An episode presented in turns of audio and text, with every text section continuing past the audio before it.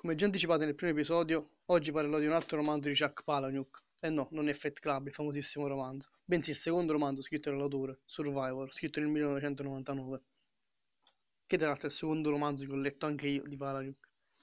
Il protagonista è Tender Branson, un 33enne, sì, sì, come gli anni di Cristo, che deriva il suo nome Tender dalla comunità a cui appartiene, la comunità Kritish, di cui tra l'altro risulta anche essere l'ultimo superstite, avranno fatto una cosa tipo Johnstown, tutti suicidati per volere del Signore, queste cose qua.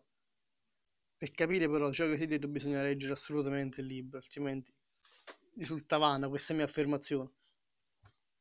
È un ragazzo che da maggiordomo, formato dalla sua comunità per poter essere messo nel mondo del lavoro e quindi nella società, e che tra l'altro nel tempo libero fa suicidare la gente per telefono, tipo call center dei suicidi, diventa leader di una nuova religione, questo grazie a Fertility Hollis, una ragazza che conosce durante la sua vita travagliata, e all'impresario che appena scoprirà che questo ragazzo in realtà è l'ultimo superstite di una comunità, o meno risulta essere l'ultimo superstite, vede un nuovo personaggio da mandare in televisione, da far diventare autore di libri, da far diventare personaggio mediatico, ne approfitta, evidentemente proprio perché è chiarissima la cosa, per poter fare denaro, per cui inventeranno praticamente oltre a un programma televisivo a nome suo, inventeranno anche dei farmaci, delle droghe, qualsiasi cosa possa fruttare denaro praticamente.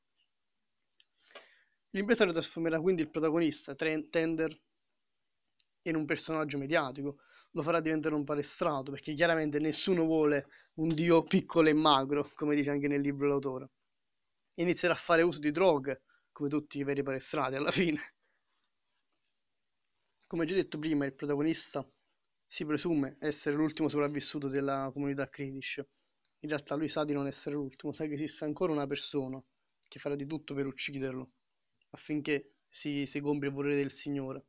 Anche perché, come detto, si dirà poi nel libro, erano persone parecchio strane queste di questa comunità, cioè si salutavano dicendo possa tu morire avendo compiuto il tuo lavoro, cose del genere, dicevano. Per cui loro scopo era quello di compiere il volere del Signore e basta, e avrebbero anche ucciso, oltre a uccidere se stessi per cui il protagonista avrà continui fissi su chi possa uccidere, su chi sia quest'altra persona. Chiaramente lui capirà subito chi è l'altra persona. E cercherà in tutti i modi di, di evitare la sua ultima ora, mettiamola così. Un altro personaggio importantissimo per la storia, già detto prima, è Fertility Hollis. Perché? Non è un personaggio come tutti gli altri, è la sorella di un, di un ragazzo che lui ha fatto suicidare per telefono ed è una, una veggente riesce a vedere le cose prima che succedano e grazie a questo suo potere trasformerà uh, Tender, il protagonista, nel personaggio mediatico che, che in realtà è, per lui inizia a vedere le catastrofi, inizia a immaginare praticamente quello che è il futuro, annunciandolo poi per televisione e diventando sempre più personaggio di spicco della, nel mondo.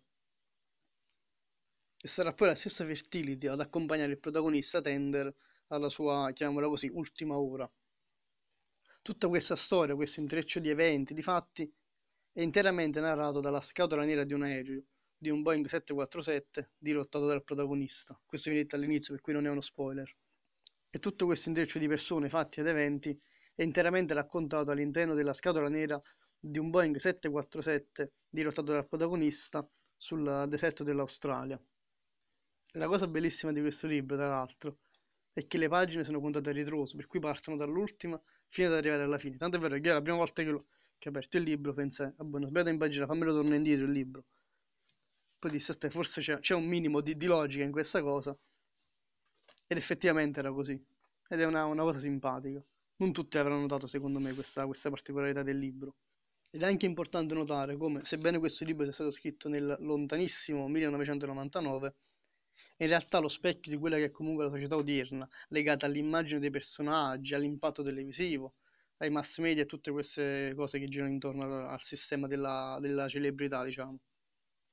E se volessi riassumere il, il contenuto del libro con una semplice frase tratta da esso, ci direi sicuramente siamo tutti miserabili allo stesso modo. E con questo vi saluto.